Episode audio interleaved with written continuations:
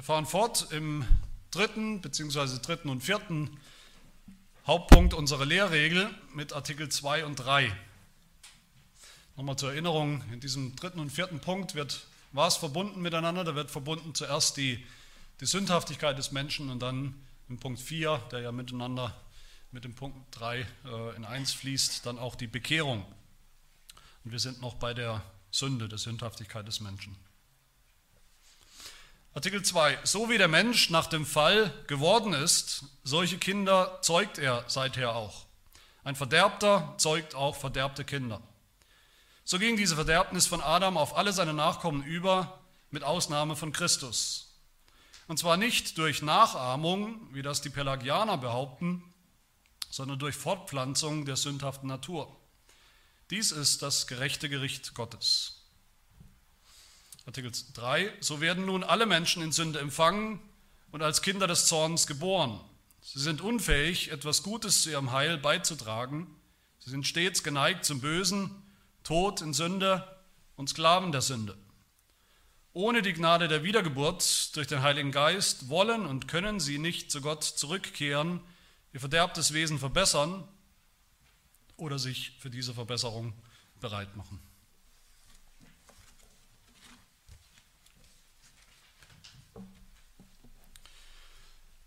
Es gibt schöne Berufe und es gibt weniger schöne Berufe. Die Pathologie ist sicherlich ein Bereich, ein Zweig der Medizin, den wir als nicht so schön empfinden. Ein Bereich der Medizin, die sich mit dem Tod beschäftigt, mit allem, was tot ist oder was zum Tod geführt haben kann.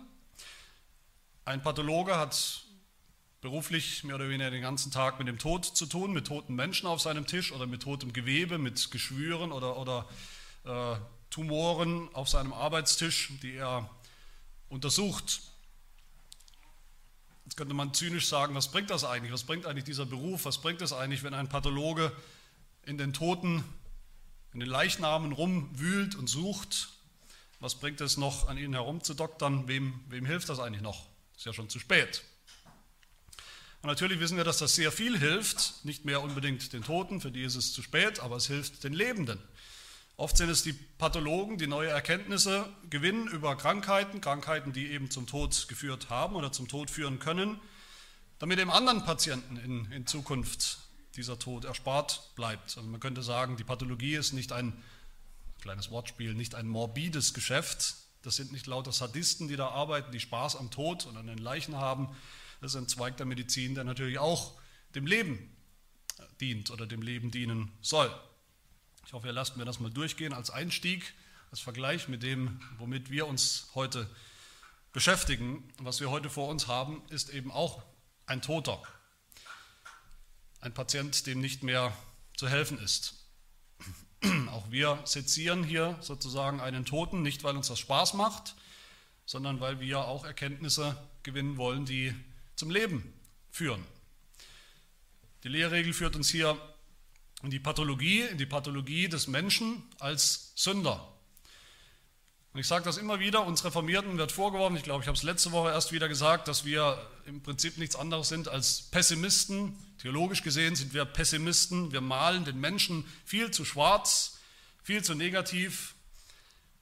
Wir reden viel zu schlecht, viel zu schlimm von, von dem, was ein Sünder ist, als hätten wir Spaß daran, aber das haben wir nicht, zumindest ich nicht. Mir macht es keinen Spaß, immer wieder darauf rumzureiten, wie schlecht der Mensch als Sünder ist. Ich bin kein Sadist, der Spaß daran hat, Sünder zu quälen, Sünder zu töten.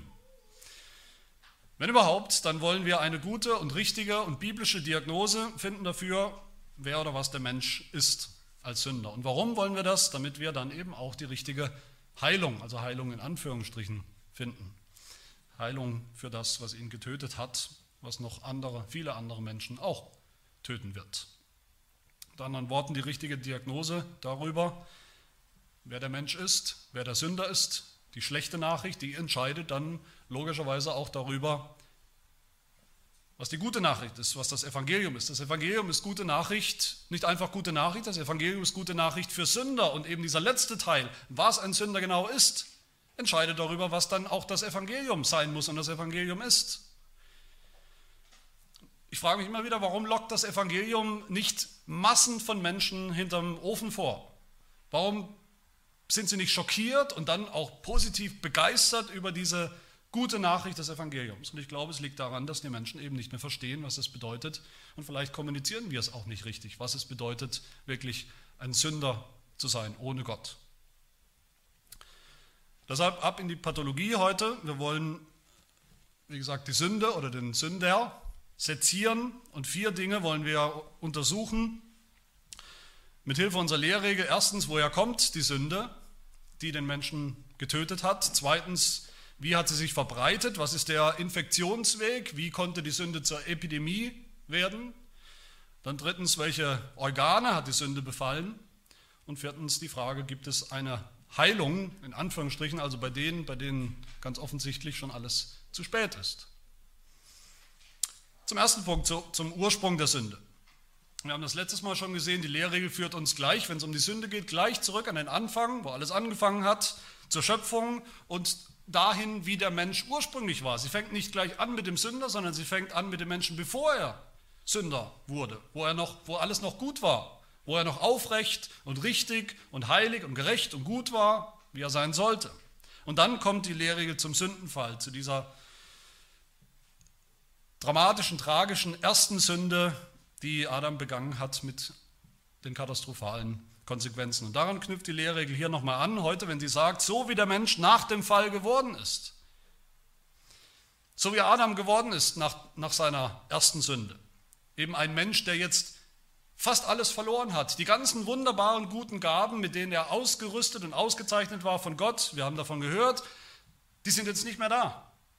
Er hat immer noch einen Verstand, mit dem er denken kann, aber er hat nicht mehr den Verstand, den er mal hatte. Der Verstand, der, der ihn, der funktioniert hat, der, ihn, der ihm wahre Erkenntnis Gottes bringt. Er hat immer noch einen Willen, ja, aber er hat nicht mehr den freien Willen, mit dem er frei, ohne Sklaverei ohne Bindung das Richtige, das Gute tun konnte. Und er hat immer noch Triebe, aber jetzt nicht mehr Triebe, die ihn zu Gott hintreiben, sondern Triebe, die ihn von Gott wegführen. So sind seither alle Menschen. Das ist der Ursprung der Sünde. Adams freie Entscheidung, falsche Entscheidung durch Anstiftung des Teufels, wir kennen die Geschichte, seine Entscheidung, sich von Gott abzuwenden, das zu tun, was er nicht tun sollte, was er niemals hätte tun dürfen, das zu wollen, was er nicht hätte wollen sollen und, und seinen Trieben freien Lauf zu geben. Das erklärt noch längst nicht alles, das ist mir auch bewusst, das erklärt noch nicht die Frage, die Fragen, die man auch stellen könnte, woher kam eigentlich die Schlange? Woher kam eigentlich der, der Adam angestiftet hat? Wieso gab es überhaupt eine Schlange? Wieso hat Gott das Böse zugelassen, was er ja anscheinend in irgendeiner Form getan hat? Das erklärt auch nicht die Frage, wie konnte Adam eigentlich sündigen, wenn Adam doch richtig eingestellt war, wenn alles funktioniert hat, sein Verstand, sein Wille, seine Triebe, alles war auf Gott ausgerichtet.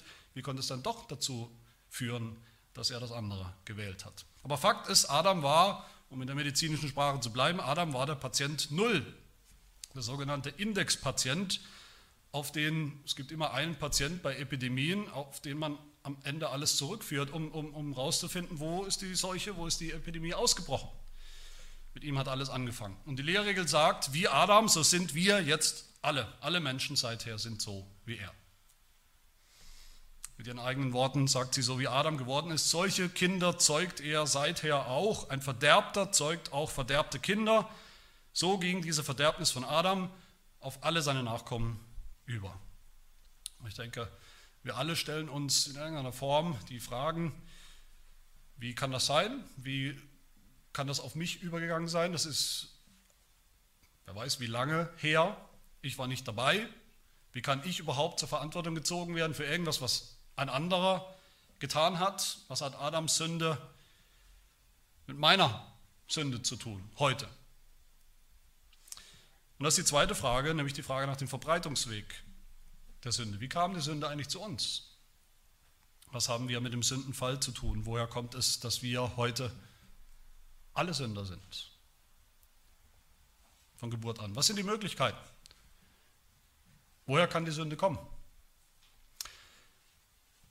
Die erste Möglichkeit wäre durch Nachahmung, das sagt unsere Lehrregel, durch Nachahmung, wie das die Pelagianer behaupten. Was ist damit gemeint? Ich denke, das kennen wir alles. Es gibt ja bis heute eine große Diskussion, auch in der Verhaltensforschung, in der Verhaltenspsychologie gibt es eine große Diskussion über die Frage, wie werden wir eigentlich zu dem, was wir sind als Menschen? Was bestimmt, was, was determiniert uns?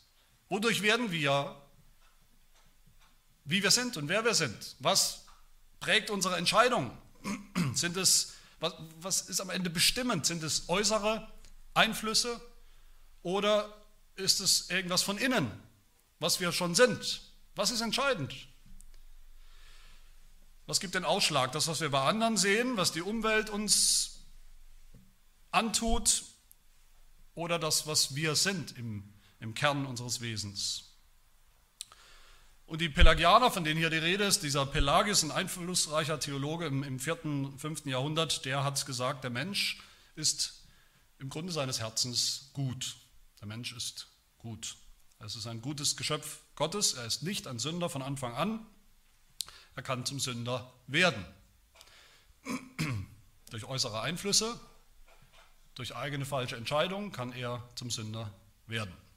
Die Pelagianer haben gesagt, Adam hat gesündigt, ja, aber seine Sünde ist nicht irgendwie auf seine Nachkommen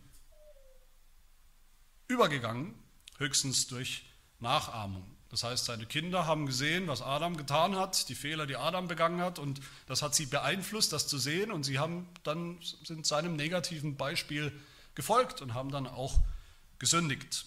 Adam war ein schlechtes Beispiel und eben nicht mehr. Und ich denke, wir können alle eins und eins zusammenzählen, wenn das stimmt, wenn Adam ein schlechtes Beispiel war und so hat er seine Kinder und seine Kindeskinder beeinflusst durch sein schlechtes Beispiel. Was ist dann am Ende die, die Lösung für dieses Problem der Sünde? Was ist dann am Ende das Evangelium in Anführungsstrichen? Was ist das, was wir dann brauchen? Ein gutes Beispiel. Dann brauchen wir ein gutes Beispiel. Adam ist ein schlechtes Beispiel, jetzt brauchen wir ein gutes Beispiel und das ist unser Herr Jesus Christus. Der hat ein beispielhaftes Leben gelebt und das war seine Aufgabe, ein gutes Beispiel zu sein. Im Grunde musste er nicht am Kreuz sterben. Er hat ein gutes, aufrichtiges, heiliges Leben gelebt und das müssen wir nachahmen und dann wird alles gut. Wir brauchen höchstens ein bisschen Unterstützung, das ist die Gnade. Gnade ist für Pelagius oder Pelagianer ist die Gnade am Ende nicht mehr als Hilfe zur Selbsthilfe. Bevor er jetzt sagt, was interessiert mich dieser Pelagius oder die Pelagianer, will ich sagen, das ist, ich denke, der eine oder andere hat schon gemerkt, das ist die Standardsicht oder Ansicht von Menschen bis heute. Das ist die Standardansicht, wie, wie Leute über uns, über uns Menschen denken. Man braucht sich nur mal umzu, umzuhorchen und zu fragen, was sagen die Leute? wer oder was ist der Mensch, dann sagen sie schon im Gespräch, ja, wir sind Sünder, wir tun falsche Dinge, wir machen Fehler, wir tun ab und zu falsche Dinge, sündigen, wahrscheinlich weil wir in einer bösen Welt leben, um uns herum, sind ja alle so schlimm, aber sicherlich nicht, weil wir böse sind. Das Problem kommt von außen und nicht von innen, so reden die Leute. Innen drin sind wir eigentlich alles gute Menschen wenn man uns lässt. Das ist die Sicht, um die es geht. Und das ist höchst aktuell und relevant. Ich finde es sehr spannend, dass die Lehrregel, die sich ja eigentlich, wir wissen, sie setzt sich auseinander mit den Arminianern aus dem 16. Jahrhundert, eigentlich gar nicht mit den Pelagianern, von denen hier die Rede ist, aus dem 4. und 5. Jahrhundert. Die Arminianer waren nicht so schlimm wie die Pelagianer, wie ich das gerade skizziert habe. Sie haben nicht gesagt, der Mensch ist im Grunde gut. Das haben sie nicht gesagt, die Arminianer. Sie haben gesagt, der Mensch ist ein Sünder, der Mensch ist nicht neutral, der Mensch ist nicht gut, jeder Mensch ist ein Sünder seit Adam. Adam hat nur Sünder gezeugt. Aber sie haben eben auch gesagt, die Arminianer, die Sünde, die wir von Adam geerbt haben, die jetzt übergegangen ist auf alle Menschen, die Sünde, diese sogenannte Erbsünde, die ist nicht so schlimm, dass wir deshalb schon in die Hölle kommen, verdammt werden von Gott, ins Gericht kommen, dass er uns deshalb beim Kragen packt und zur Rechenschaft zieht. Diese Sünde ist nicht das eigentliche Problem. Die eigentlich schlimme Sünde, für die wir verdammt werden und ins Gericht kommen, sind die Sünden, die wir dann selbst tatsächlich tun in unserem Leben, nicht die, die wir geerbt haben. Die haben gesagt, die Arminianer, das wird in, in einer der Verwerfungen, in der ersten Verwerfung, direkt nach diesem dritten und vierten Punkt äh, gesagt. Das ist das, was die Arminianer gesagt haben. Es kann nicht gesagt werden, dass die Erbsünde an sich ausreicht, das ganze Menschengeschlecht zu verdammen oder dass es zeitliche und ewige Strafen verdient. In die Hölle kommt man eben nur für eigene Sünden, die man selber absichtlich tut. Aus freien Stücken. Das sind die eigentlich problematischen Sünden. Das haben die Arminianer gesagt. Das ist so eine Art Mittelding, Mittelsicht. Nicht der Mensch ist gut, wie die Pelagianer, aber der Mensch ist auch nicht ganz schlecht. Von Anfang an. Es ist noch nicht ganz raus, was der Mensch wird. Was sagen wir dazu? Was sagt die Lehrregel dazu? Sie sagt, so wie der Mensch nach dem Fall geworden ist, solche Kinder zeugt er auch seither. Ein Verderbter zeugt auch verderbte Kinder. So ging diese Verderbnis von Adam auf alle seine Nachkommen über, mit Ausnahme von Christus. Und zwar nicht durch Nachahmung, wie das die Pelagianer behaupten, sondern durch Fortpflanzung der sündhaften Natur. Da haben wir wieder sehr biologische Sprache, könnte man sagen können uns das so vorstellen, wir wissen es alle, wenn Eltern ein Kind zeugen, wenn Vater und Mutter ein Kind zeugen, dann geben sie ihre DNA weiter an, an das Kind. So haben Adam und Eva sozusagen die DNA der Sünde weitergegeben an ihre Kinder. Nicht nur ein schlechtes Beispiel, sondern etwas, was den Kindern in die Wiege gelebt, gelegt war, schon als sie geboren wurden.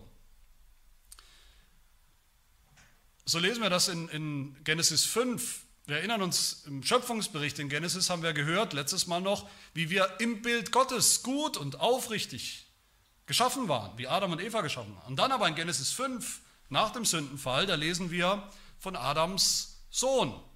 Darum geht es ja jetzt gerade, Adams Nachkommen. Und da gibt es Adams Sohn, Seth, von dem dort die Rede ist. Und in Genesis 5, Vers 3 heißt es, Adam war 130 Jahre alt, als er einen Sohn zeugte, ihm selbst gleich, nach seinem Bild und er nannte ihn Seth. Komischerweise heißt es hier nicht nach dem Bild Gottes, sondern es wird betont nach dem Bild Adams, ihm gleich, wie Adam jetzt war, als gefallener Sünder. So war sein Sohn. Er wurde nicht gut geboren, im Herzen gut. Er wurde nicht neutral geboren, er hatte nicht erst die Möglichkeit, selbst zu sündigen oder auch nicht zu sündigen, es war noch nicht ganz raus. Er war von Anfang an, beim ersten Atemzug schon, im Bild des gefallenen Sünders Adam. Und so war es nicht nur die erste Generation, so ging es eben weiter von Generation zu Generation.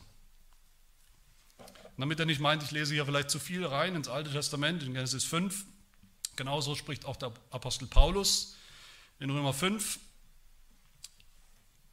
wo wir gerade auch eingangs davon gehört haben, da sagt er, Römer 5, Vers 12, gleich wie durch einen Menschen, Adam, die Sünde in die Welt gekommen ist und durch die Sünde der Tod und so der Tod zu allen Menschen hingelangt ist, weil sie alle gesündigt haben.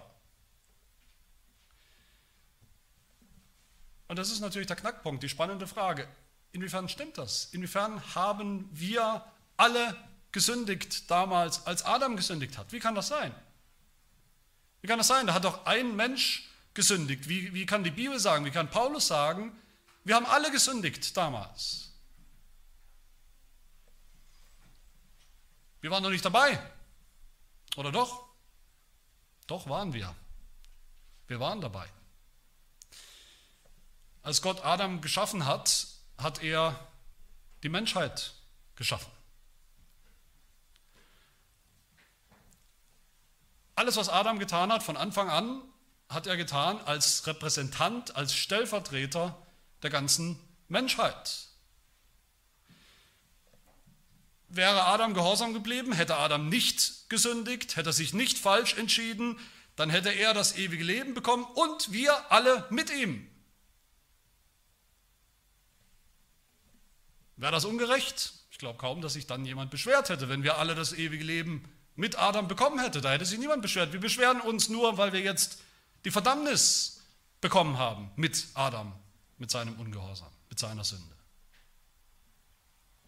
Aber in Adam und Eva waren sozusagen schon wieder biologisch gesprochen, die Eier und Spermien der ganzen Menschheit, das ganze Genom sozusagen, das gesamte Erbgut. Und als Adam gesündigt hat, hat eben nicht nur er gesündigt, sondern die ganze Menschheit. Als Gott zu Adam gesagt hat, wenn du das tust, wenn du sündigst, wenn du ungehorsam bist, dann wirst du sterben, hat Gott schon gemeint, dann wird die ganze Menschheit sterben, dann wird der Tod über alle kommen, wie er es ja auch ist. So ist die Sünde über alle gekommen und der Tod als Strafe über die Sünde über alle gekommen. Wir fragen, ist das gerecht? Und die Lehrregel fügt hinzu, das ist, dies ist das gerechte Gericht Gottes. Warum ist das gerecht? Weil Gott von Anfang an gesagt hat, was von Adam gilt, das gilt für alle. Weil Gott von Anfang an die ganze Menschheit organisch verbunden hat in diesem Adam. In diesem Adam waren wir alle inbegriffen. Und weil Adam ein Sünder war, in seinem Wesen, konnten von Adam auch nur Sünder kommen, Sünder abstammen. So geht es eben weiter von Generation zu Generation. Von einem faulen Baum erwartet niemand etwas anderes als lauter krüppelige und faule Früchte, wenn überhaupt. Von einer verunreinigten Quelle, von einer vergifteten Quelle kann man nicht erwarten, dass irgendwo stromabwärts dann irgendetwas herauskommt als eben immer noch vergiftetes Wasser. Und deshalb ist das Ergebnis, wie die Lehre gesagt, so werden nun alle Menschen in Sünde empfangen und als Kinder des Zorns geboren. Das ist Psalm 51, wo es heißt, siehe, in Schuld bin ich geboren und die Sünde, in Sünde hat mich meine Mutter empfangen. Das ist nicht die Rede davon, von dem, was man dann später getan hat, selbstständig als Mensch. Da ist die Rede vom Anfang, von der Geburt, von der Empfängnis. Und das ist auch Epheser 2, was wir hier hören, wo, wo es heißt in Epheser 2, Vers 3, wir waren von Natur, man könnte sagen genetisch von Natur aus Kinder des Zorns, unserem Wesen nach, unserer Konstitution nach. Das heißt, wir sind nicht gut im Grunde unseres Herzens, alles gute Menschen, wie die Pelagianer behaupten, wie die meisten Menschen heute behaupten, sondern wir sind Sünder durch und durch in unserem Wesen.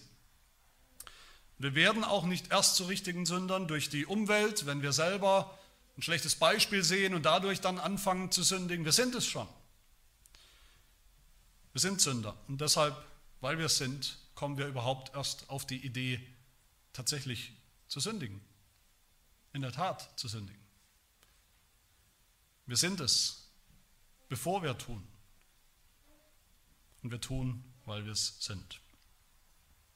Aber als drittes wollen wir uns fragen, was ist das Ausmaß der Sünde? Wie, wie schlimm steht es eigentlich um den Patienten? Welche Organe sind befallen? Die Pelagianer haben gesagt, gar keine. Wenn wir sündigen, dann ist das die Sünde, die wir tun. Das ist eine Tat, das ist etwas Äußerliches. Wir können eben sündigen, das kann mal passieren, das tun wir mal. Aber wir müssen das nicht. Das, macht, das kommt nicht aus unserem Wesen heraus. Und das ändert auch nichts daran, wer wir sind, dass wir im Grunde gute Menschen sind. Gute Menschen, die mal was Falsches tun.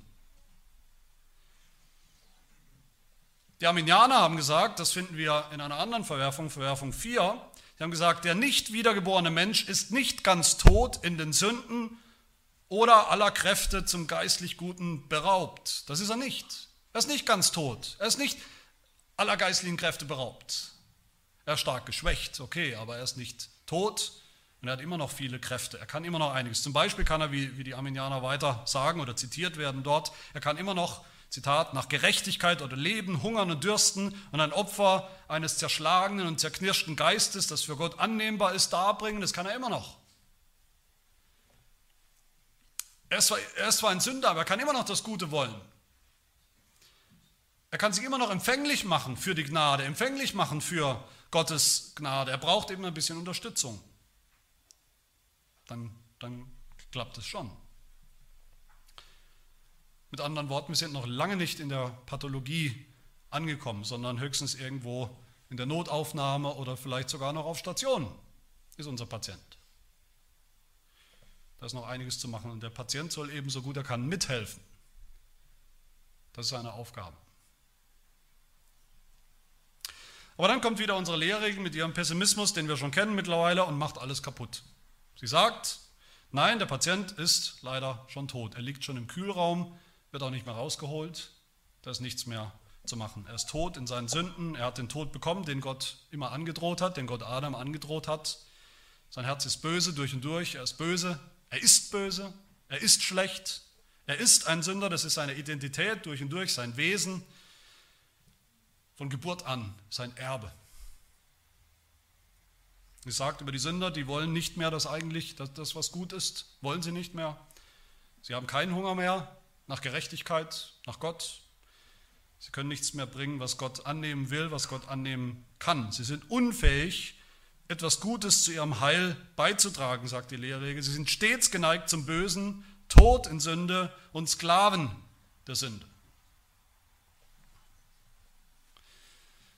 Es stimmt, Adam hat gesündigt, er hat etwas getan, eine sündhafte Tat, aber als er gesündigt hat, wurde Adam zum Sünder. Da hat sich etwas verändert in seinem Wesen. Die Sünde war nicht rein äußerlich und kosmetisch. Sein Wesen, das Wesen des Menschen, hat sich verändert. Vorher gut, nachher schlecht. Das ist die Realität. Die Sünde hat das ganze Menschsein verändert, ergriffen, durchdrungen, ist jetzt die DNA, die in uns allen ist. Sie hat unseren Verstand verändert, durchdrungen, unseren Willen, unsere Triebe umgepolt. All das hat die Sünde getan, bei jedem Einzelnen von uns, von Anfang an, von Geburt an.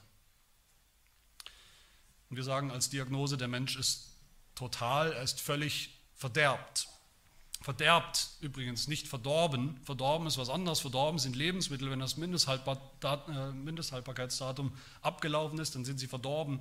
Verdorben kommt, verdorben ist vielleicht auch ein Witz, den man macht, der unter der Gürtellinie ist. Das ist vielleicht auch, Menschen sind manchmal auch verdorben. Aber verderbt heißt, man ist moralisch völlig verfallen. Man ist schlecht, sündhaft im ganzen Wesen. Und weil der Mensch so ist, ich hoffe, das verstehen wir alle, weil der Mensch so ist, deshalb kann er auch nicht einfach anders sein. Ich hoffe, das ist logisch. Deshalb kann er nicht einfach mal nicht sündigen, mal 24 Stunden heilig leben.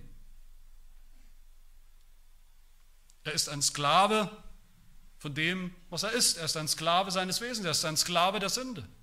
Die Lehre die uns erinnert. Und deshalb wird er auch eines Tages das bekommen, wird ihm das ereilen, was Gott ihm schon immer versprochen hat oder angedroht hat, nämlich nicht nur den, den geistlichen Tod, den er schon hat, sondern auch den leiblichen Tod, die Verdammnis, die Qualen der Hölle. Das ist der Patient, mit dem wir es zu tun haben in der Pathologie. Die Frage ist, was machen wir jetzt mit ihm? Oder besser, was macht Gott mit ihm? Vielleicht klingt das alles ganz lustig, wenn ich das so sage, wenn ich das in der medizinischen Sprache oder Sprache des Krankenhauses verpacke, aber wir dürfen nicht vergessen, bei all dem, das ist überhaupt nicht witzig, es geht hier nämlich nicht um irgendwelche Menschen, es geht hier um uns, es geht hier um uns alle. So sind wir, so bist du, so bin ich, von Haus aus, von Geburt an. Das ist die wahre biblische Diagnose, das ist das wahre menschliche Problem. Und Gott hat alles Recht, uns deshalb zu strafen, zu verdammen zu töten. Aber die Frage ist, gibt es eine Heilung? Das ist die letzte Frage. Es gibt sicher keine Heilung, wenn wir damit meinen, irgendetwas, das sich in den oberen Etagen des Krankenhauses ähm, abspielt. Es gibt keine Therapie der Welt, die die Leiche, die Leiche des Sünders aus der Pathologie wieder nach oben befördern kann. Das passiert nicht, das passiert auch im Krankenhaus nicht. Gerade wenn wir das kapieren, dass uns die Sünde, das Sündersein schon mit der Geburt in die Wiege gelegt ist. Ich glaube, dann müssen wir auch kapieren, was uns allein helfen kann. Nämlich eine neue Geburt. Wenn wir kapiert haben, dass Sünde unser Wesen ist, unser Wesen verändert hat, unseren Willen, unseren Verstand, unsere Triebe, was kann uns dann helfen? Nur ein neues Wesen kann uns helfen. Dass wir neue Menschen werden. Wenn wir verstanden haben, dass wir tot sind als Sünder, geistlich gesprochen, was kann uns dann nur helfen? Richtig, eine Auferstehung. Und das ist das, das sind die Vokabeln, mit denen das Evangelium spricht. Das sind die Vokabeln des Evangeliums. Neues Leben, neues Wesen, Auferstehung. Die Lehre sagt am Ende, wir wollen und können nichts mehr. Wir wollen und können uns nicht einfach Gott zuwenden. Der Sünder kann das nicht einfach, kann nicht einfach glauben. Wir wollen und können nicht einfach das Gute, das Richtige wollen und tun. Wir wollen und können uns nicht verbessern.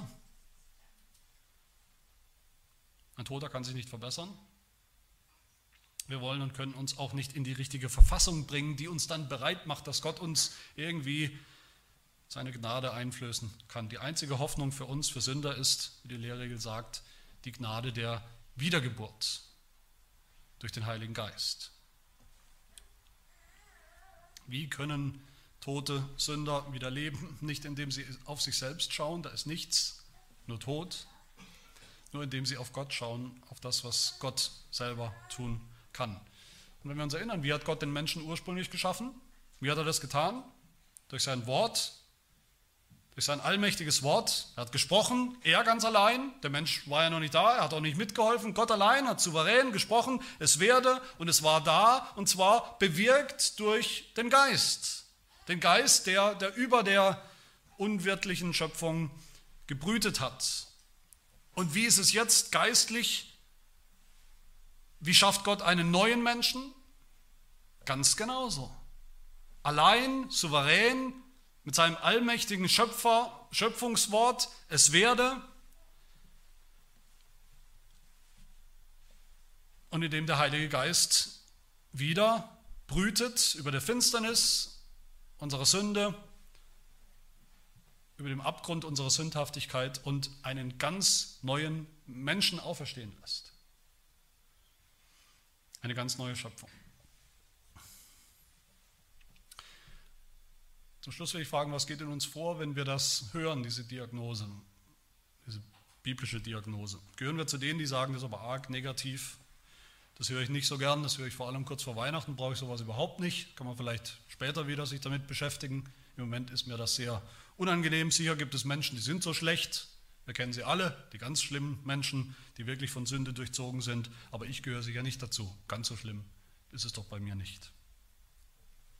Oder sind wir dankbar für die Pathologen? Sind wir dankbar für die Lehrregel und ihre Diagnose oder Analyse? Sind wir dankbar für die Bibel selbst?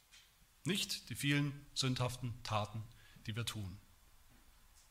Die sind schlecht, die sind ein Problem, aber am Ende sind sie Symptome, Auswüchse, Folgen. Das Problem ist unser sündhaftes Wesen, wer wir sind ob wir wollen oder nicht. Und wenn wir das einmal erkannt haben, wirklich erkannt haben, dann wissen wir auch endlich und dann wissen wir auch ganz genau, worum wir Gott eigentlich bitten sollen.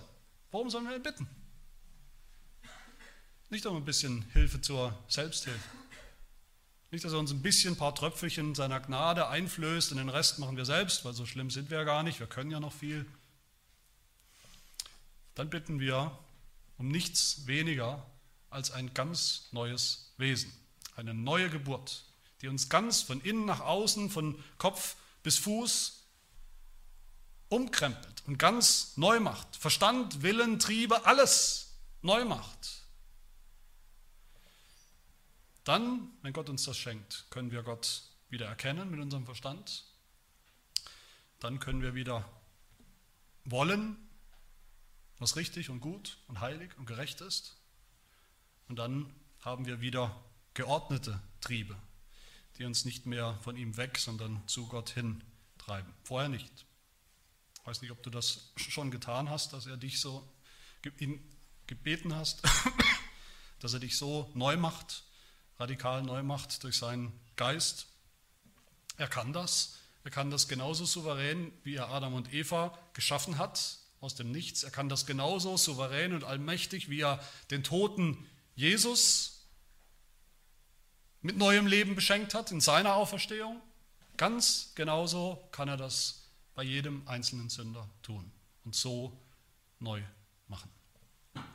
Amen. Lass uns beten. Herr unser Gott, wir danken dir für die schonungslose Analyse, Diagnose, die wir in deinem Wort finden, wie wir wirklich sind.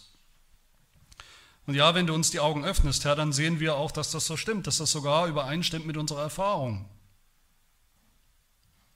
Wenn wir in dein Licht kommen, dann sehen wir auch, dass wir genauso waren von Geburt an. Da macht all das Sinn.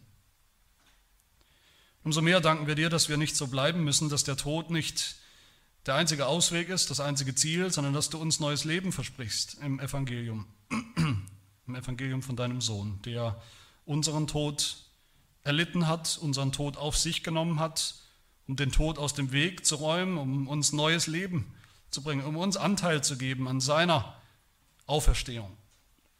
Schon jetzt, schon heute als neue Wesen, als geistliche Menschen, als gläubige Menschen und dann eines Tages sogar in der in der Auferstehung unseres Leibes. Herr, so schenke uns all, an den Glauben an dein allmächtiges Wirken, dass du das tun kannst und willst. Schenke uns den Glauben an den Herrn Jesus Christus, durch den wir all das bekommen, durch den wir neue Kreaturen werden. Das bitten wir in seinem Namen. Amen.